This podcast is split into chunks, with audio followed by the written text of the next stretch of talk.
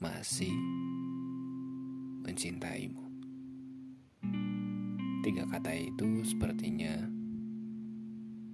akan terus aku pegang dan selama belum diucapkan secara langsung kepadamu itulah yang aku pegang.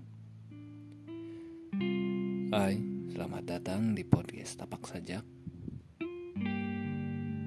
Eksklusif hanya di Spotify Pernah nggak teman-teman merasa seperti tadi? Bahwa teman-teman tuh merasa bahwa masih ada sesuatu yang memang itu layak dipertahankan dan layak diberi ruang di hati kita, di pikiran kita, di bagian dari hidup kita.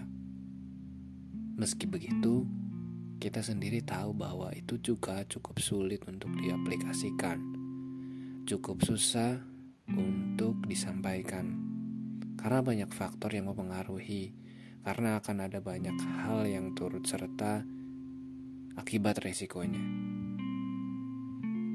Itu yang mungkin membuat beberapa hal semacam perasaan lebih baik disimpan dan kelak jika sudah waktunya ya disampaikan atau selamanya disimpan.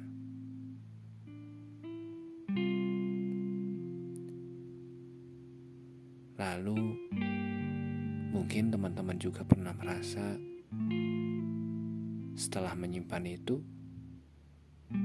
setelah tidak mengucapkan itu sama sekali bahkan secara lisan tidak mengakui itu meski pada hakikatnya sebetul-betulnya hati berkata bahwa iya tapi mulut berkata enggak. Percayalah perasaanmu itu enggak akan pernah benar-benar berlabuh di tempat yang kamu pingin. Ia hanya ia hanya berlayar gitu tanpa arah dan berlayar tanpa tujuan yang jelas. Kamu membiarkan dirimu sendiri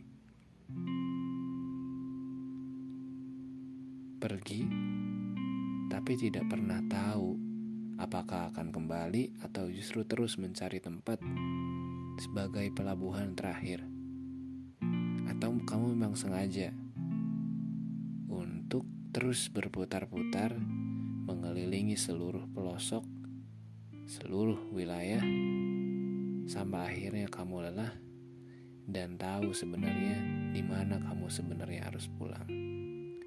Siapa yang tahu bukan?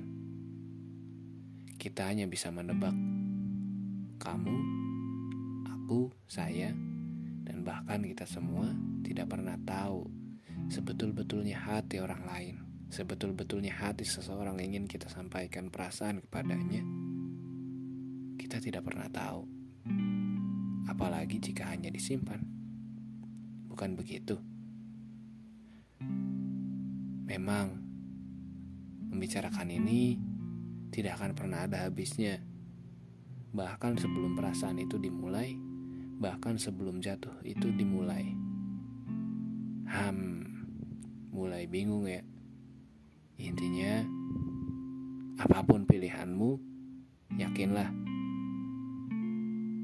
dan apa pun yang kamu rasakan, nikmatilah. Sebab semua hal itu perlu disyukuri. Begitu. Sampai jumpa ya.